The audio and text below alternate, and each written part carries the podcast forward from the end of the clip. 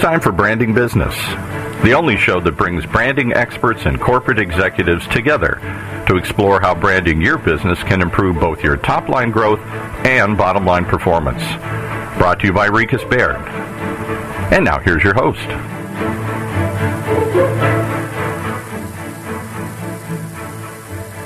Welcome to Branding Business with Rieches Baird. I'm Ryan Rieches, and today's show topic is focused on investment banking and specifically the role a brand plays in the business of mergers and acquisitions. Today's guest is Tracy Albert, Managing Director of Houlihan Lokey's Los Angeles office. Houlihan Lokey is an international advisory-focused investment bank ranked by Thomson Reuters as number one M&A advisor for U.S. transactions under a billion dollars in 2010 and also the number one global M&A fairness opinion advisor over the past 10 years. So we're very lucky to have Tracy. Good morning. Good morning, Ryan. Thanks for being a guest on the show. Maybe we can begin by uh, having you tell us a little bit about your role at Houlihan Lokey. Sure. So uh, I've had the uh, distinct pleasure of being at Houlihan for the past 15 years.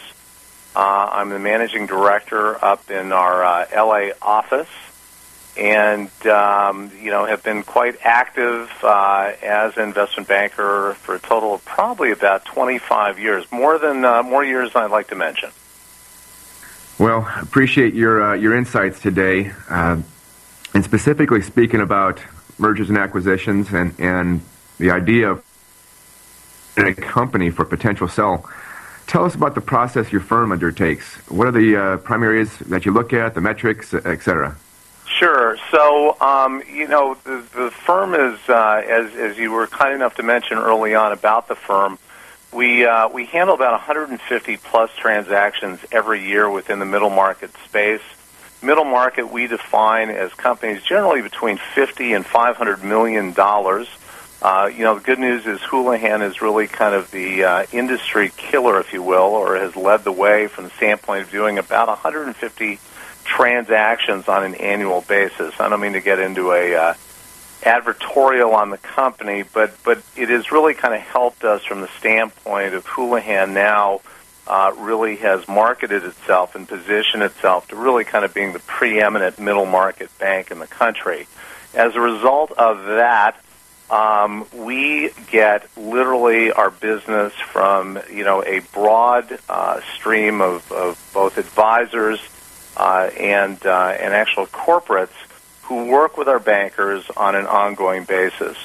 We have about 16 industry groups, and as a result of the activity within those six industry groups, that's everything from automotive to medical to real estate.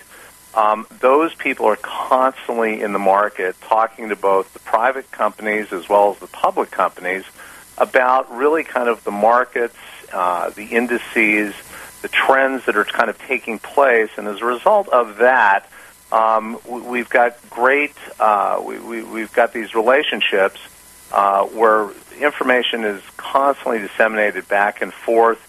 And when it comes time for many of these companies to think about a transaction of some sort or potentially doing a financing, uh, they will call us.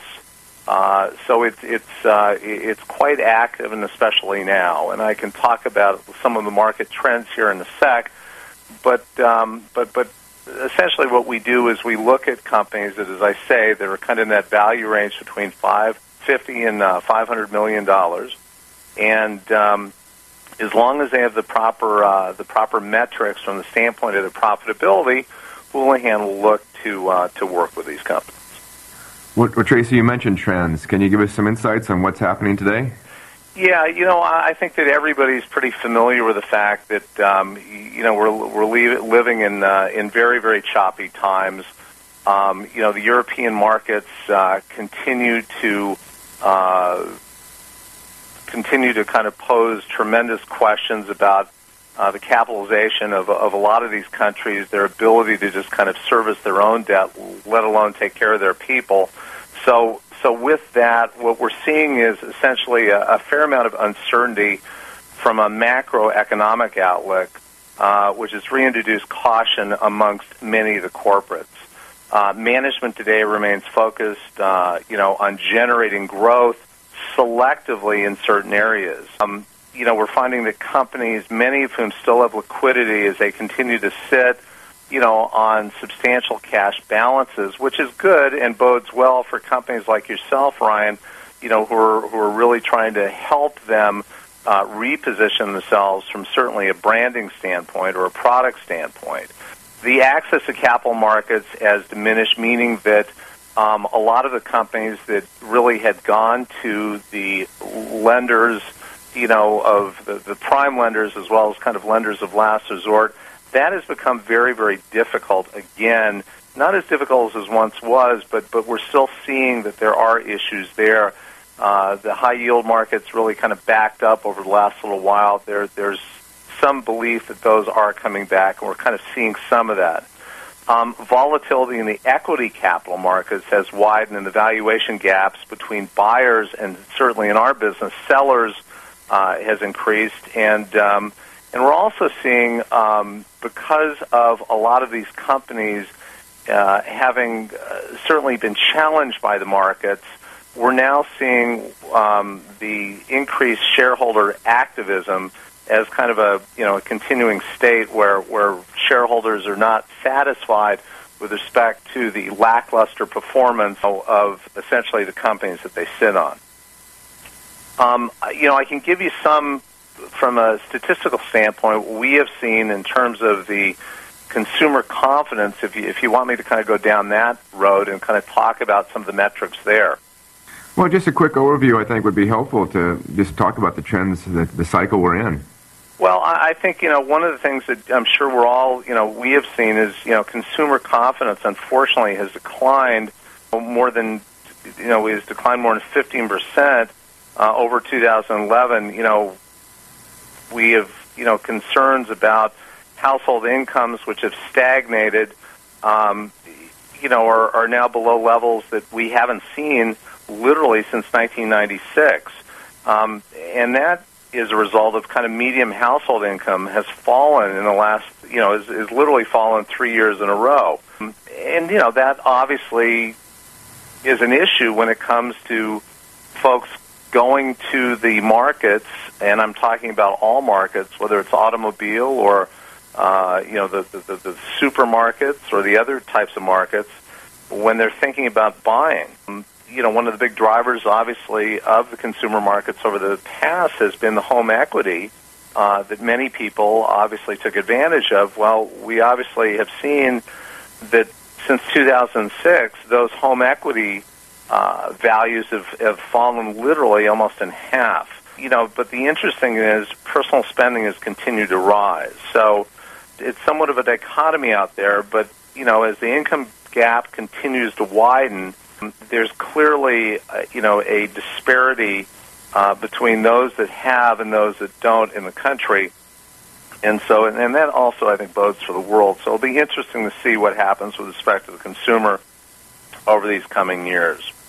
Well, it seems that these companies have uh, they're strong and, and, holding cash are going to be in a great position to evaluate opportunities and, and, seize those opportunities as they as they unfold. And the, the companies that have a have a good balance sheet and a good value proposition will be attractive to them.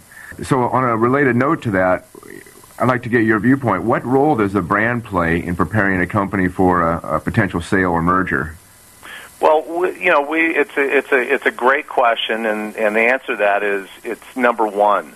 The, the brand is a huge driver in terms of the value of the businesses. Certainly, many of whom that we have represented over the years, and I, and I think that uh, internally that have been responsible, you know, both internally and externally, from the standpoint of really positioning uh, and placing that brand into the market segments that, that it is best suited for, um, have really realized, you know, huge value in terms of the multiples that buyers are willing to pay uh, to have that as part of their portfolio.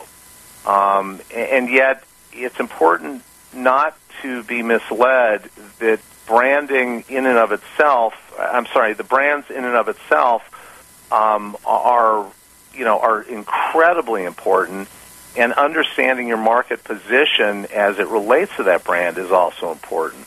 And, and I think maybe a, a quick example of that, Ryan, I can give you is that what we've seen recently in terms of the values of businesses is that there is kind of a, a kind of a, an optimism, and really kind of this is the shift to value-oriented brands. Um, you know, the growth of value brands is significantly outpacing industry average as consumers, in many instances, trade down to less expensive national brands and private labels.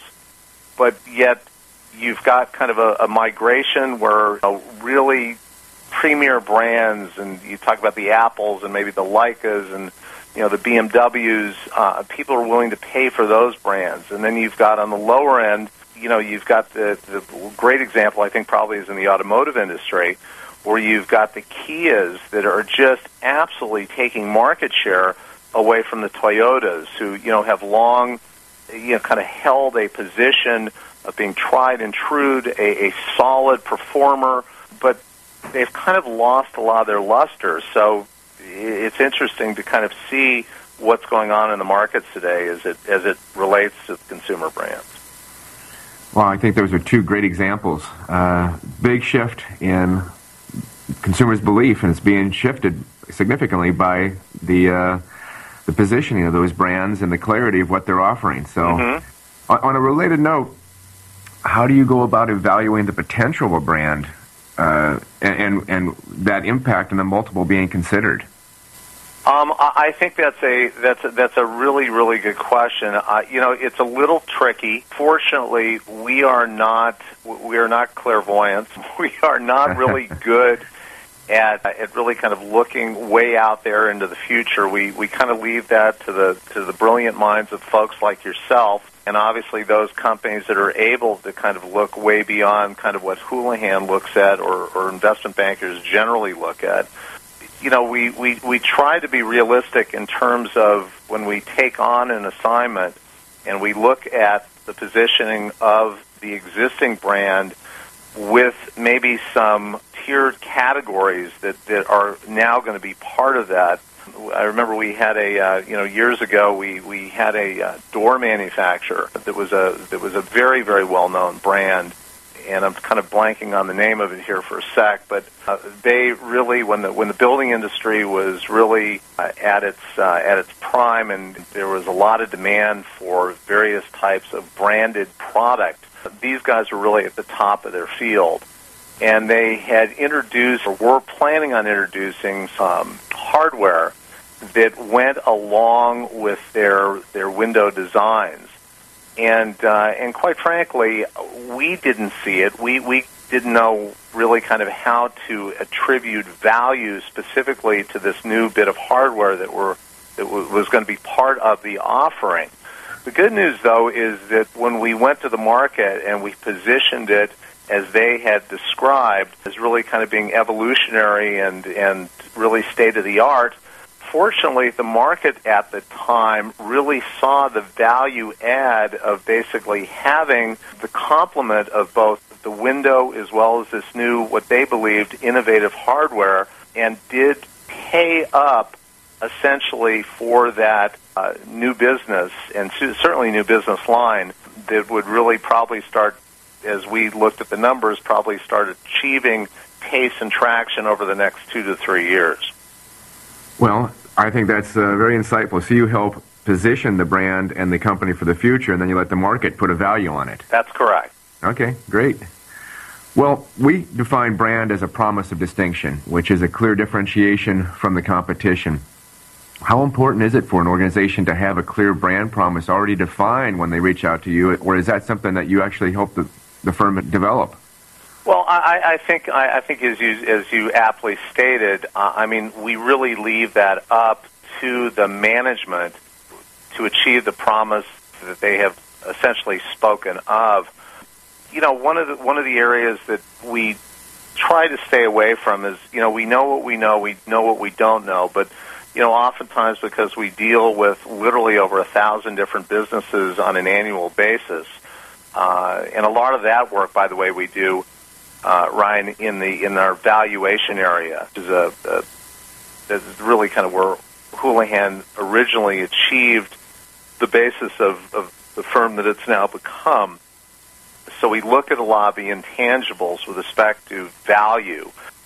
And oftentimes, what you define as that promise of dis- distinction, be it the uh, the name, be it the specific product, we really rely on the firm to ho- hopefully drive that, and sometimes it languishes.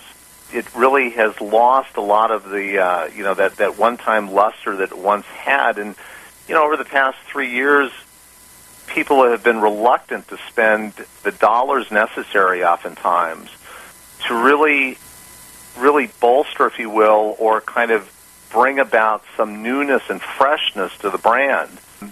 And uh, we, uh, you know, we understand that. The problem is, is that the market basically punishes you for that.